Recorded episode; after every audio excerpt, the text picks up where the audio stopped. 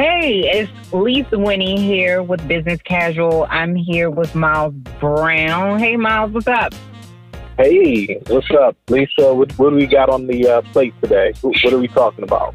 So, we got a couple of really cool topics today. So, we're going to be talking about work spouses, politicians in sports, which, in my personal opinion, I don't believe they should be there the power of savings and then the effects of the constant yo-yo dieting and what it really can do to your body and your self-esteem and all that jazz. But I do want to give some of, you know, a little bit of some background on this work spouse thing. So I've had a work spouse. I am a part of many people who have had a work spouse, but I was reading an article which kind of brought in a different perspective for me because I wasn't thinking about it in quite the same manner. So, according to CNBC, uh, scientists did like this whole study with 276 respondents, and they were asking them about their work spouses. And of these 276 responses, a high number of them showed that they felt that they were more successful because of their work spouse. So they exhibited better characteristics of um, having the high level of support and disclosure and trust and honesty and respect. And that's a great relationship, even outside of work, that's a good relationship. But right. only two out of those 276 respondents said that they had a sexual encounter with their work spouse, which I think might be a little low. And then 80% said they were not even attracted to their work spouse. So what what is the whole work spouse thing about? What what does that mean to you? Work spouse to me is a convenient uh, term to use with someone that you I feel as though that the that two people find sexually attractive, but since it's at work, it has to be done in like a playful, jokey joke manner. Um, I do believe that in a lot of situations, that work spouses are truly platonic. Like, especially when it's like an older gentleman and a younger woman, and um, you know, like the sexual chemistry might not 100% be there, but for the work environment, it's advantageous for both of them to be really, really close. Um, so in those situations, I can kind of understand the work spouse. When I when I think it's a problem is when both people are around the same age. They're both very much so attracted to each other, and this is just an excuse to be closer to their crush throughout their workday to make it easier. So I true. I mean, I don't know because even I don't think age will necessarily be that deciding factor because usually in relationships or in even pl- platonic friendships, not always, but a lot of the time in this male female dynamic, there's one party in that situation that's thinking the situation is not what it is. You know what I'm saying? Like it, they believe that it's a little bit more than what it is, or they potentially have an opportunity to make it more than what it is. So I don't know if the work spouse is necessarily the contributing factor to the success of the individual. So when they contribute having this work spouse as their success factor, I don't know I 100% believe that. I think a lot of it comes from uh, other things. So it makes the day easier. You know, if you have that, yeah. you know, coworker, like I know I, when I worked in, in corporate America and coming into cubicle nation and I had my home girls who were out there and when she called out from work, I wanted to call her and pretty much fuss her out because my day was going to be rough without, like, I cannot believe you left me. Like, it just yeah. was, uh, but it wasn't that she necessarily contributed to my success. She just made my day a lot easier. I was able to have fun and not realize the task that I was doing because at the time I was working a job that I really didn't like. Mm-hmm. So when you're in that situation, it makes it a whole heck of a lot easier when you are with somebody that you enjoy being around. Now, like I said, it could be doesn't necessarily have to be a man or in that situation for myself, but I have had someone that I guess would be considered like a work spouse. So we would go out to lunch all the time. We would talk a lot, you know, we would share information. And to be totally honest with you, it probably was a little flirty or flirtatious, which mm. can get a little bit tricky. I mean, so eventually, I, of course, it never went any further past that. But if it, the shoe was on the other foot, and because I'm I'm married, I've I've been married with the same individual for a very long time, about almost 15 years. So if the shoe was on the other foot, I probably yeah. would be upset. And see that that's that would have been my question. Could you take it if the shoe was on the other foot? Because when I think about the work spouse relationship, I truly can see how it's just it starts out so fun and like, oh man, this is so easy. It helps my day go by. Time's flying. You know, uh, if you're a woman, you get that nice little boost of flirtation. If you're a man, it feels good to have somebody, you know, flirt with you throughout the day. So it's like, it's this unspoken little chemistry that's veiled in, oh, this is platonic.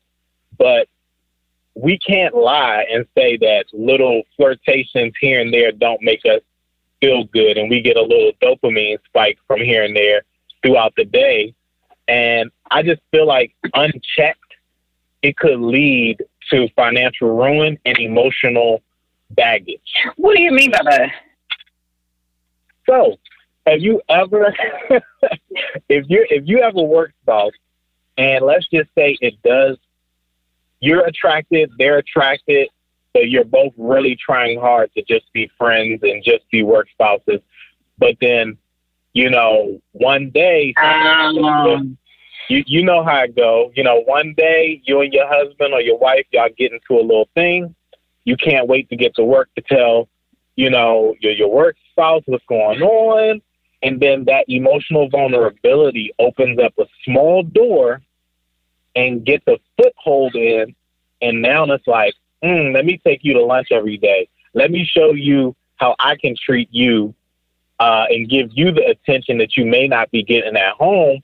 And I just feel like that continues to, it's like digging. You're digging, digging, digging. And then one day you just hit the bottom of that well and that water springs up. That flow of emotion takes over you. And y'all in the conference room somewhere.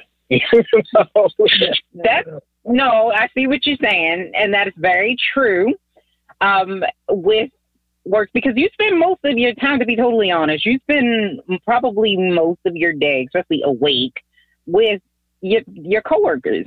You see them more often, and it does start to get a little tricky when you start bringing home your baggage from the house to work, which a lot of people do. I'm not going to lie to you. I've seen people complain about their kids, about their spouse, about everything, their family at work. Mm-hmm. And so when you are bringing that information, now I say this even outside of work spouses, when you start inviting other people into your relationship, oh yeah, start to invite problems, trouble, because when people have that data and information, they can use it the way that they want.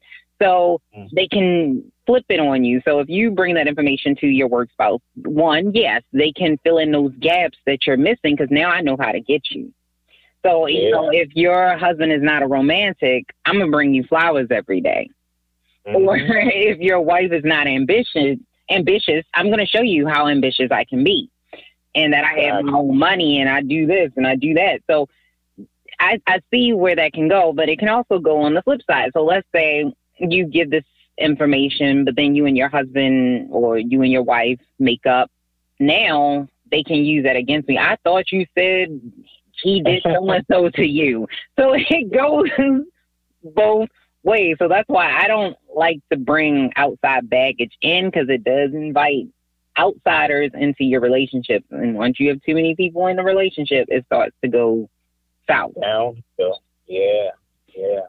Yeah. So, I guess And, the, and you know what? I but I don't want to harp on it on just a negative standpoint because I truly do believe we need friends in the workplace. We need people that we can lean on. We need people that we can trust at work. But the title work spouse just there's something about the connotation of spouse that leads me to believe that there's some form of romanticism here.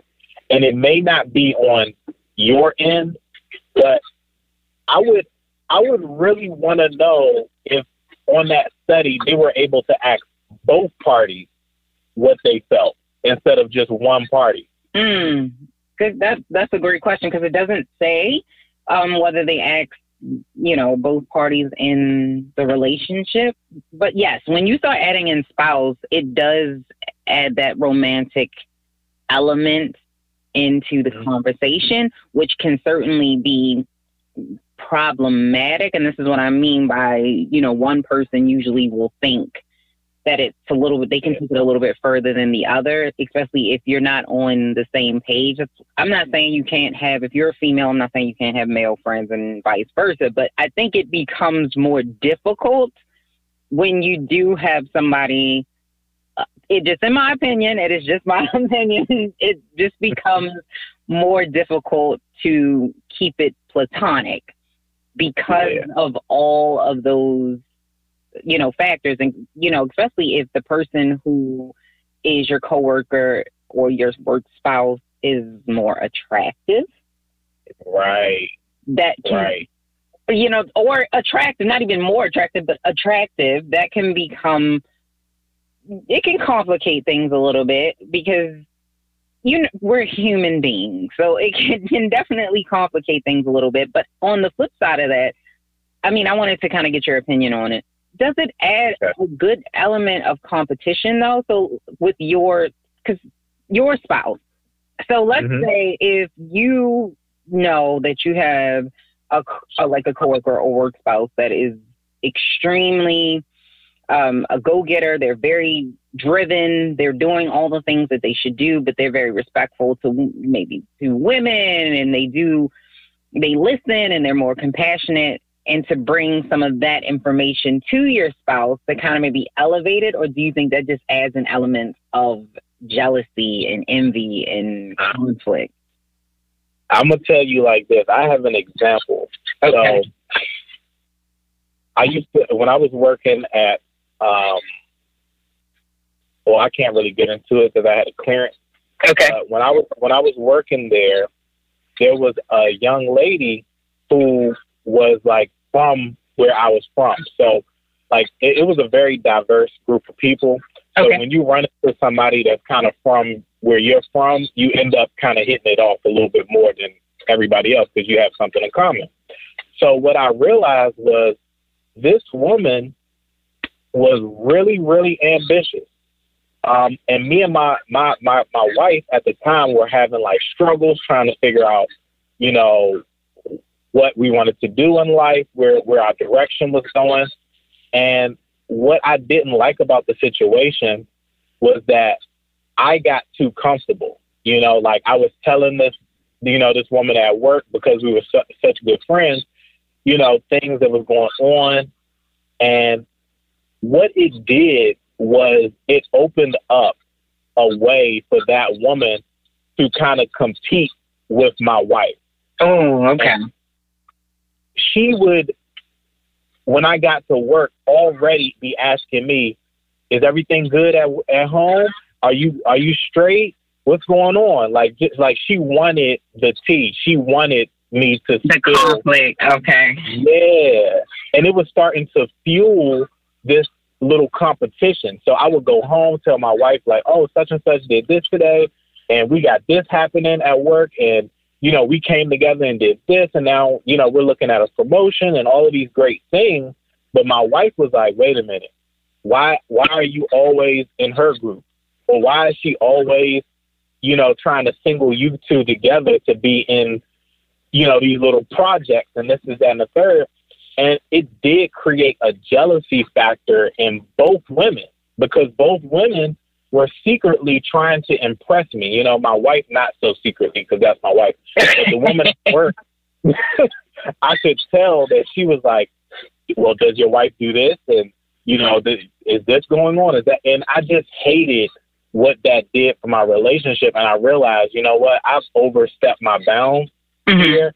I've I've given a little too much of my personal life to my work life, and now my work life is trying to kind of threaten my home life.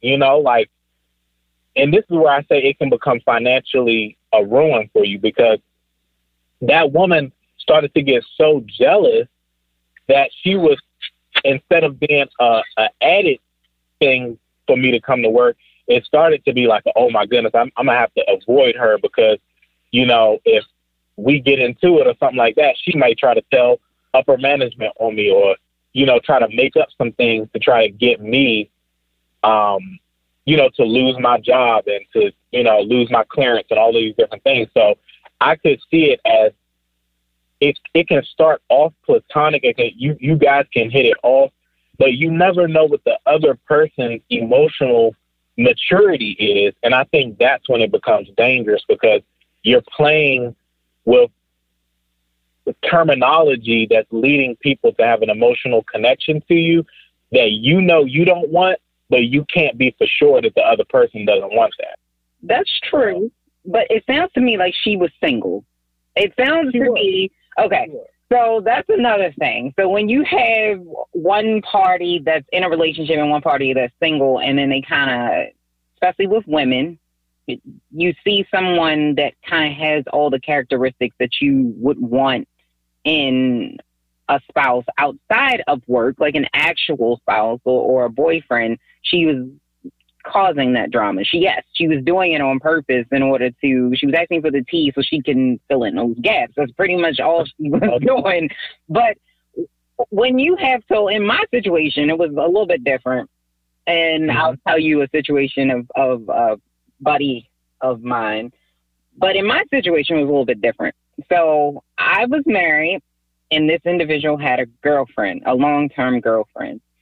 And mm. so it was a little bit different because we weren't necessarily trying to, there was no need to flip it to try to get in good because we both had a spouse outside that we were pretty happy with. So there weren't really any needs for that. Now, did we have conversations about things that happened? Like, I can't believe my husband did this and it's like well you know he probably did this because of that. Because you know how us guys are or if he say oh my girlfriend's asking me for this i don't even know what that means. And then you know you start going down oh well really what she wants is probably this. So it was right. a little bit different i think the dynamic and that's why i was asking if you bring that to the table does it sometimes create positive competition? Because this individual was a little bit more considerate and they I'm not gonna say my husband's not considerate, but he was he's not a big and he's not a big talker per se a lot of the time. And so this person is very engaging and they, they like to be all worldly and talk about different topics and different things that I like to talk about. And so in doing that, it made him more so open up like, oh, well, you know, I, I like to talk too, and so it kind of had an adverse, a different effect on my relationship, where it actually did open him up. To like, oh, okay, you know, I, I talk, you know, you know how to, I, I could do that too. But I have seen on the flip side, but again, this person was single, so I had a male friend who was married he had a coworker who was not. And so he, always would come and talk about how, I'm not going to say horrible, but not so great cooking his wife did. And so one of the things that she started doing was she started to bake cakes because he really he liked like pies and cakes and sweets and stuff, mm-hmm. which is unusual because men usually don't, but he he did. And so she would bake him all these these desserts and like food, and he would bring it home to his wife.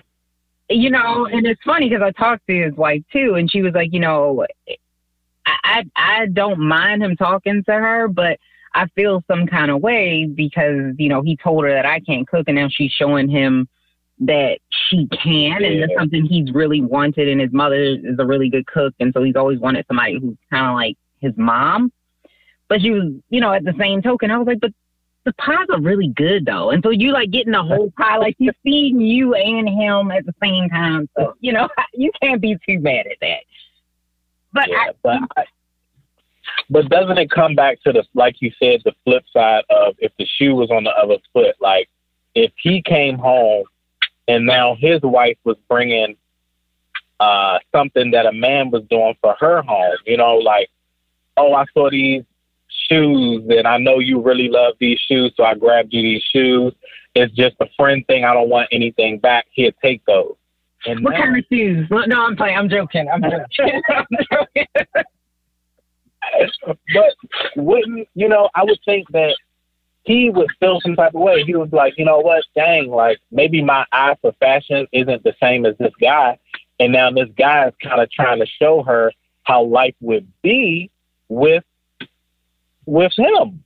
You know, so it becomes so messy that I just truly believe in these days it's like you can have a work friend, but mm-hmm. let's drop the term work spouse. Let's drop that because okay. it's it's it's so weird, you know, because it leads to too much uh, emotional baggage, and I don't, I don't, I wouldn't want that for my work environment. Anywhere where you get money, I believe you should truly separate um, your emotions, you know, because if somebody gets fired or something happens, you want to still be able to maintain a great relationship at your job and not feel like, oh man, I'm I'm in the dumps because my little boo gone. yeah. Those are facts. So at the end of the day, I agree with that with you. Let's drop the term work spouse because you're right, especially from a standpoint of a woman. If my husband came home and said, "Yeah, my work spouse said," I would probably hit him in the throat. So let's drop the term work spouse and let's keep professional professional because at the end of the day, we're not really there. I mean, you can be cordial with your coworkers, but we're really not there to make friends though.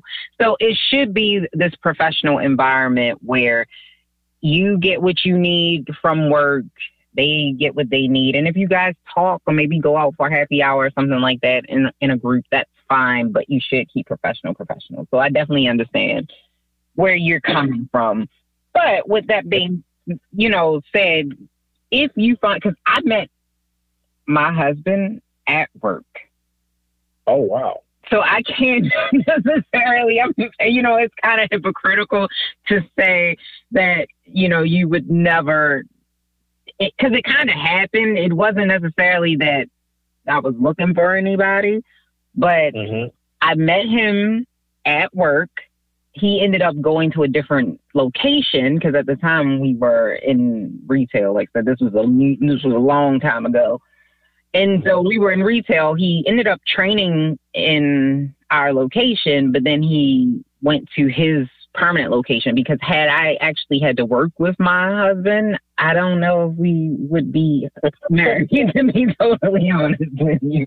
But I did meet him at work. So it did start off as a workplace, you know, buddy situation that turned into a relationship.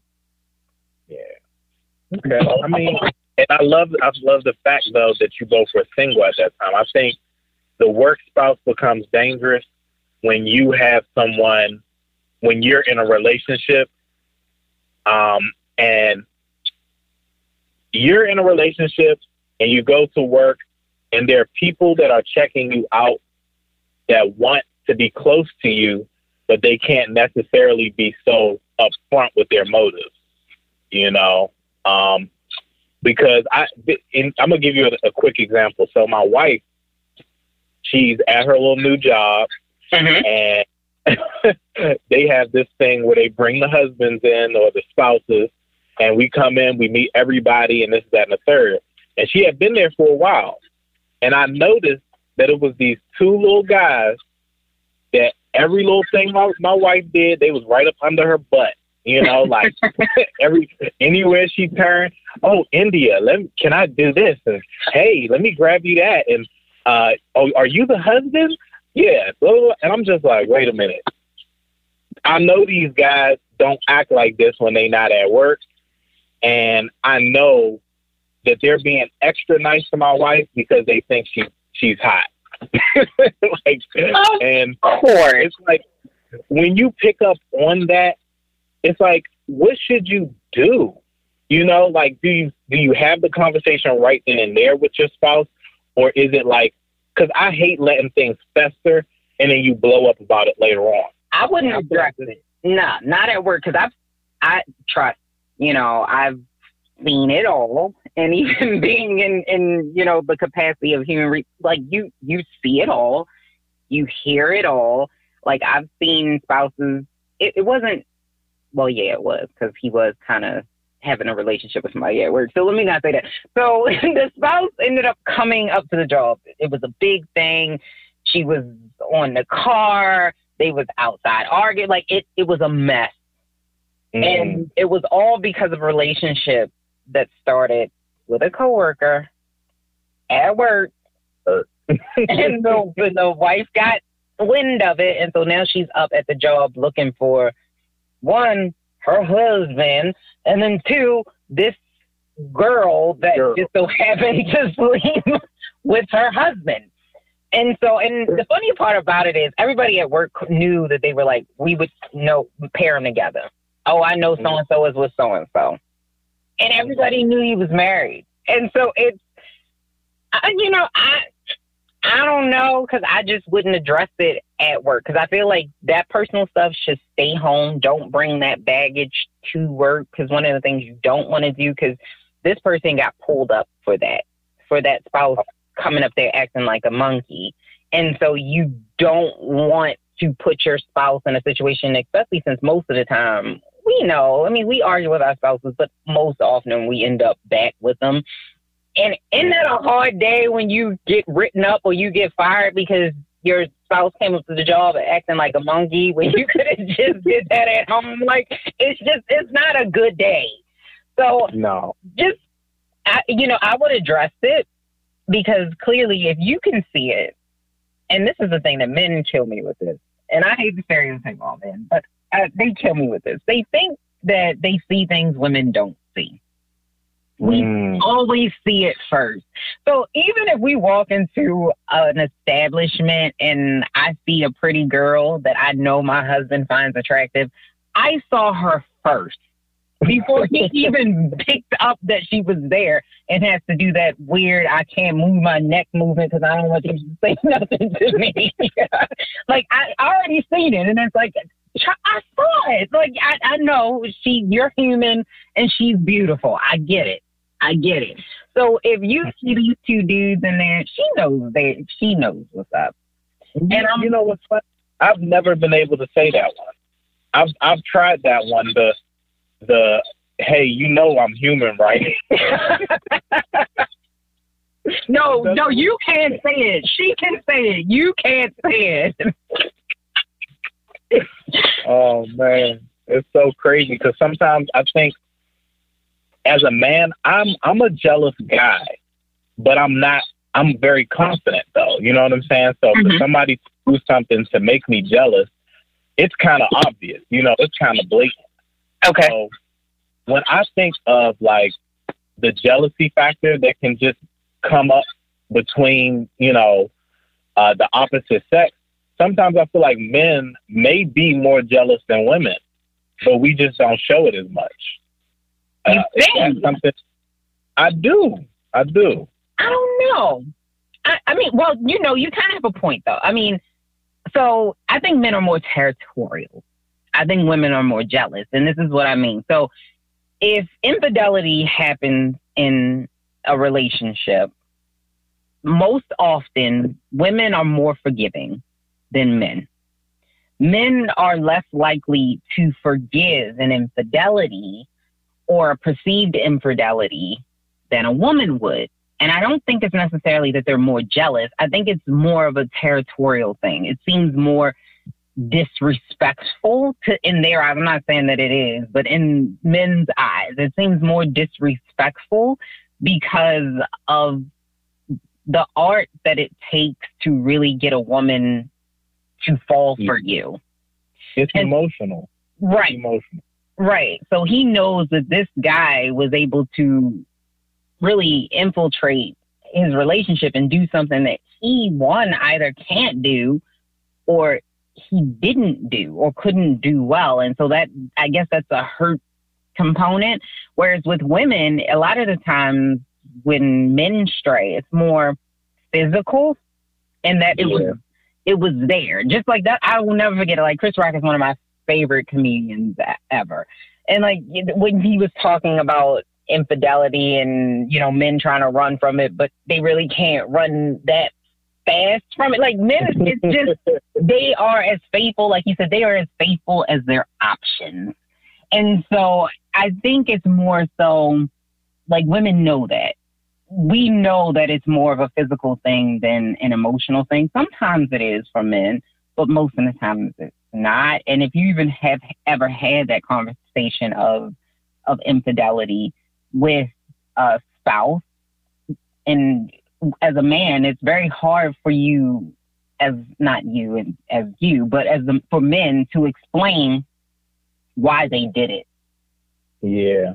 It's like yeah, I don't know. It just, she was there. It was. I, it just happened, and it's, it's harder to articulate. Whereas with women, we can say, "Well, you know, you weren't there for me. I was really down. I was feel like we can." Yeah. Yeah. You can you can you can emotionally tap into when and how you went from point A to point B. But for men, it's, it is kind of like, dang, she was just looking so good. and I just couldn't help myself. Yeah, see, and that's what that's what it is at the end of the day. So, you know, with the the work spouses, I used hit the nail on the head. Let's just not call them work spouses, and let's just keep professional professional. You can have somebody. Let's keep professional professional. Yeah. Just to avoid it. Just to avoid it. But we also have um, another topic about politics uh, in sports, which we've seen way too much of it recently. Um, for for different reasons. For different reasons. So recently, you know, the Democratic nominee for governor of Maryland, Ben Jealous, recently threw his hat in this political sports race, but it was for good reason. So as you probably know, about three weeks ago, Jordan McNair, who was playing for University of Maryland, he was on the football team. He was only 19 years old, died during practice because of a heat stroke. And ESPN had recently, I guess, done an article about the culture. So they had this very macho man, toxic culture where they really didn't allow for a lot of those like feelings and emotions. And if you don't feel well, that doesn't necessarily mean that that is a sign of weakness. And you have to know when to yeah know your limits of your body. And the only person that really knows that is you.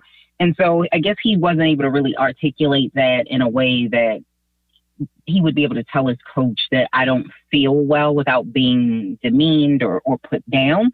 So Ben Jealous did call for the athletic director, Damon Evans, to actually be suspended. I think in this situation with Ben Jealous uh, getting into this particular arena makes, I think it, it makes sense if he was proposing some type of legislation. I think when you start pointing out people or calling out people, I think it does overstep its bounds just a little bit.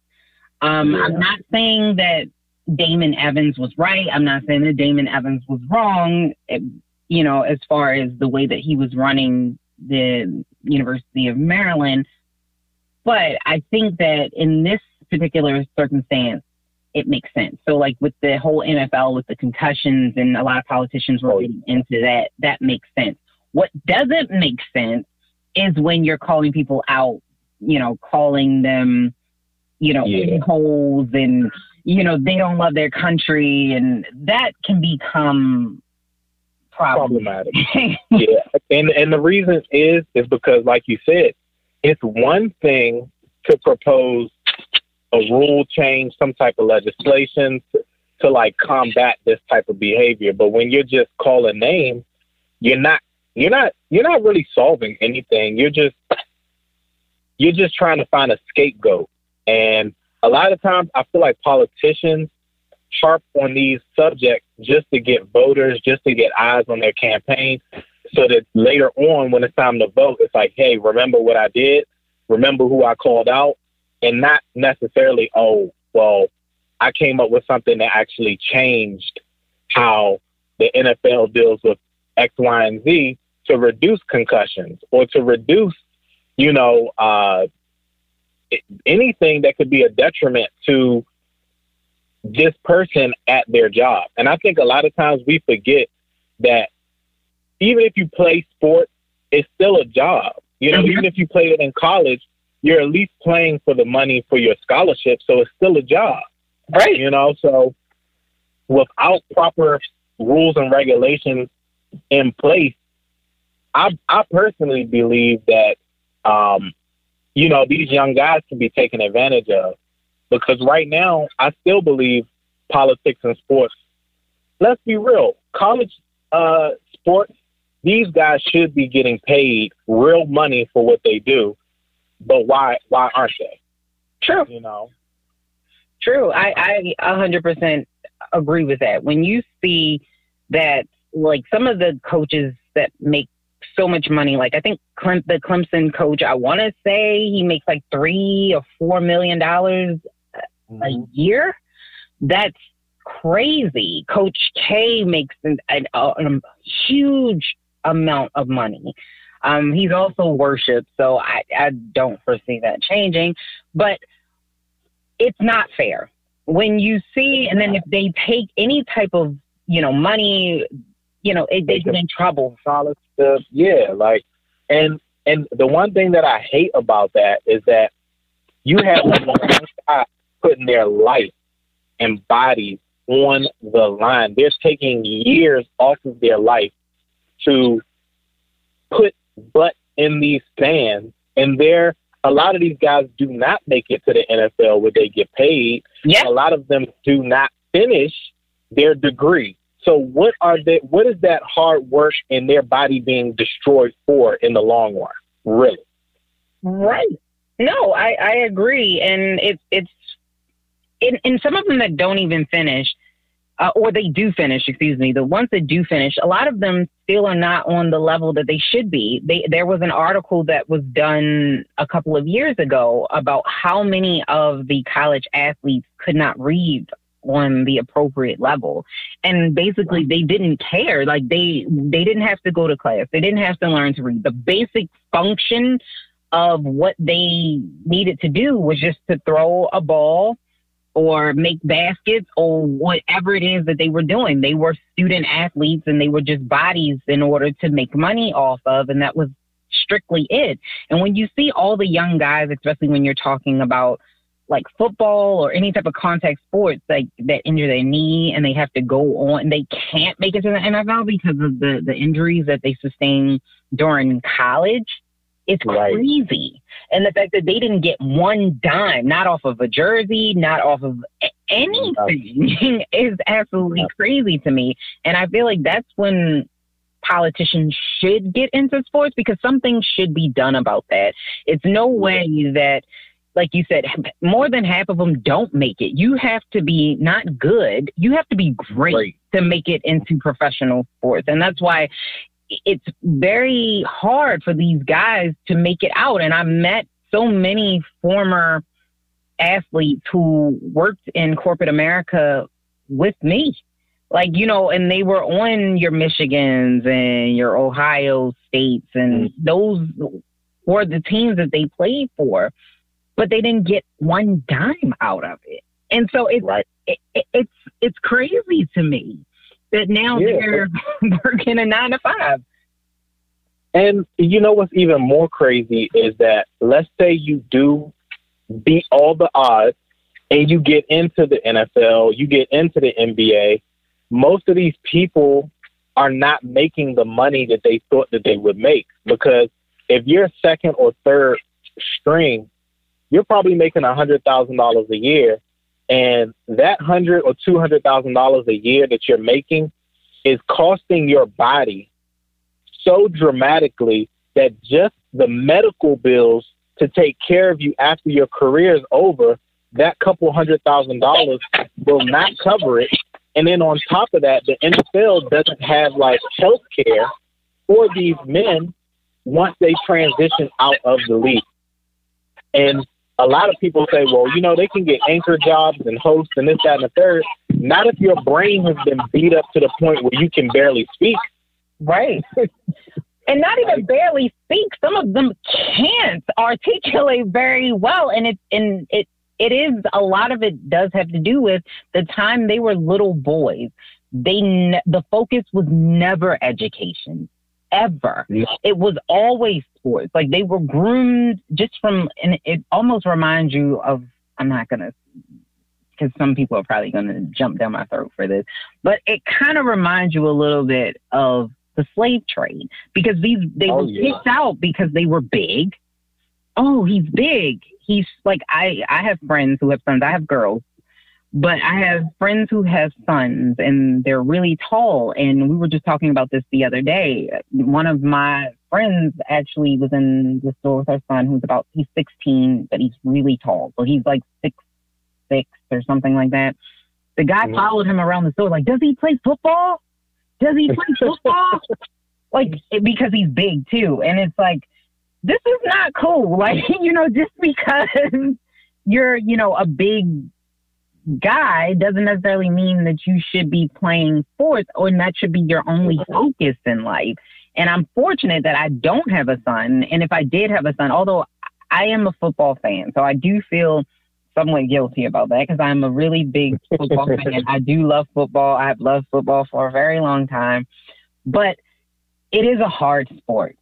It is a very hard sport. And if I had a son, I don't think I would allow him to play. No, no, no. One the one thing that I that I love that you because I had written down here, uh, sports pro sports leagues are run like sophisticated corporate plantations. Mm-hmm. And the owners, just like in any corporation, set the rules. But if the primary source of employment has no seat at the rulemaking table and are marginalized group, what ends up happening to that person? They get taken advantage of. The employees get taken advantage of. The guys who put butts in the stands, they get taken advantage of. And the owners they reap the benefits off of every red dime, and their bodies aren't being put to the limit. So you can be an owner for years and years and years. Your pro sports uh, tenure is about what max fifteen years. Yeah. In, in, the, in, the, in the NFL, you got even even or less. If you're a running back, that's that's a long time. If you're a running back, running back, that is even less than that. So how is it? And then the one thing that I hate about the NFL a lot of times, they promote movies like The Blind Side, mm-hmm. where they show a family rescuing a, a talented young black man, and they give him his the the the the golden ticket here. If you play sports, you can live in this beautiful home with us. You can. I'm not not to say that they probably wouldn't have still had him live there if he didn't, you know, play sports. But it kind of feeds the narrative to the to the young black man that shoot, at least if I grab this football, I might can get this golden ticket out the hood. When they sad. That is very sad to me. Um, it, and it is true, especially when you look at the rates of African American boys who play sports that just so happen to be adopted by or live with white families. You would be astonished. And I'm not saying that it wouldn't like you said, I'm not saying that they wouldn't have done it if they didn't play sports, but what are the odds that, you know, Miss Susan and, and Mr. Chad would go out and say, all right, come on, you know, you 16 year old, six three, 230 pound boy that I found off the street and sit in my house. Like, what are the odds of that?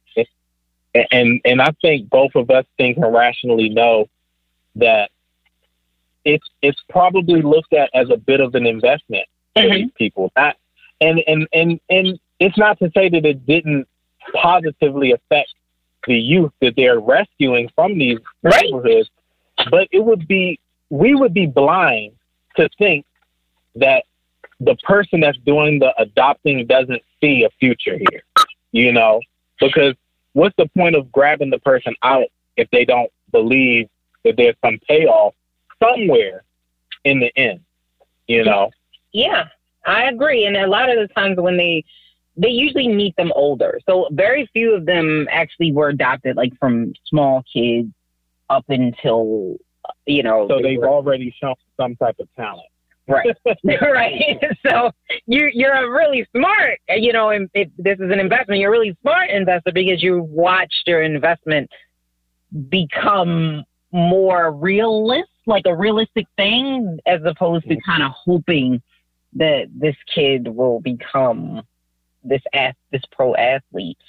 But it's it is funny that that's one of the only ways that a lot of kids think that they can make it out, and it is sports. And I'm not saying that sports can't be an amazing thing. Like I said, I'm a I'm a big sports fan. I don't really like basketball like that. I'm more of a LeBron James fan, and yes, I am. I go wherever he goes. I go. I'm one of those people. Yep, wherever. But I am definitely a football fan. I do. I love football. It, to me, it's just more exciting. But it is unfortunate that as a people, most often, especially uh, someone who comes from not a wealthy background, thinks that the only way that you can really get into the top 1% is to become an athlete or some type of entertainer because there aren't very many other options and the wealth gap in the in this country now and this is as of 2018 was the average white family has about $171,000 of investment. So this is minus the debts and stuff that they owe and this is just some of the generational wealth plays into the factor. The average African American family of all the wealth and minus all the things that they have to pay and is seventeen thousand six hundred dollars. That's a big gap. And so in some yeah. ways they're kind of right. There there aren't for some reason it just in order to get out of this poverty cycle, there aren't very many options for African Americans. We're really not in the top one percent. We're not the CEOs of these corporate Fortune 500 companies, and something's got to give or change about that. Well, it's the it's the narrative and the marketing because the NFL pays a lot of money to market to minorities that hey, this is your golden ticket. You know, every time I see a Jordan commercial or an NFL commercial, they're like, "Hey, if you work hard, if you put your all into this, you can be rich and live like these guys too. And it's like it's it's such a false parallel because yeah, you could, but the chances are just like pulling the lottery ticket. Mm-hmm. You know what I'm saying? And it's like just like what they do with the lottery, they tease us like, yeah, you could become a three, you could have three billion dollars, this, that, and the third. And the people who get that money when they win the lottery, just like in the NFL, they lose it just as quick as they got it because they weren't taught how to keep it. True. So, what does it even matter if you do win the golden ticket if you weren't trained and prepared to know what to do with it afterwards? You know, so it's a perpetual uh, dream that's been uh, marketed and packaged and delivered to the minorities. And guess what? we're buying it hook, line, and sinker, and it's snake oil for most of us. It's snake oil. And you know, just to kind of take it back a little bit, and I'm not picking on white families for adopting black boys and giving them a better life. I'm not doing that in no way, shape, or form. I believe if you can give a child a better life, no matter what age, do it. Um, I will also say this: a lot of African American parents do it too, with the hope that their children will one day become these super athletes. So there are a lot of people who put their kids in sports with this hope. And I really, you know, and I think the marketing factor is it. And it, and a lot of people don't realize that, like we said, you just being good is not enough. You just, no. you just can't be good. You have to be LeBron James. You have to be Steph Curry. You have to be Kevin Durant, which yeah. he's also a, a Southern Maryland boy. Um, but you just can't be the average run of the mill. But I think people flock to football, and I'm not, don't cut my head about this, but I think people flock to football more because you have. I'm not saying that because football players are great athletes, but I think sometimes right. you do get more of an opportunity in order to play football because they do need those bodies um, yeah. in order to be able to take those hits. And so sometimes you do get people who make it through in the NFL. I mean, in the NBA too, or the Major League Baseball too. But I think more so in the NFL, like you have more of an opportunity just based on your size more so than just our ability alone because they do need people to be able to take those hits. Now, there are some great athletes. I'm not saying that they're not. They're amazing athletes. Like Tom Brady is an amazing athlete. Um, mm-hmm. You know, Emmitt Smith, Catch 22 is an amazing athlete. Like there are some Bo Jackson, they're amazing athletes and trust and believe. I'm not taking that away. Even Ray Lewis, um, who I have a love a love hate relationship with time to time, but he, he was an amazing athlete. And so I'm not taking that away, but I do want people to understand that there is there there's a lot of politics that play into the games. And when you're putting yeah. your kids in any type of sports or, or little league or whatever it is, you kind of have to know that going in because it's very sad that that 19 year old, you know, Jordan lost yeah, lost his life over, over something that was insig- very insignificant, like a heat stroke. I mean, I just because he couldn't, but he like he didn't want to let that be known that you know I, I don't feel I don't feel well, you know, and have somebody continuously pushing you past your level of comfort. So just know that they do have those systems in place. And I hope that there are some rules that are set in motion now. What I don't want to see is the president of the United States on Twitter or having Twitter wars about something that he doesn't necessarily understand. Right.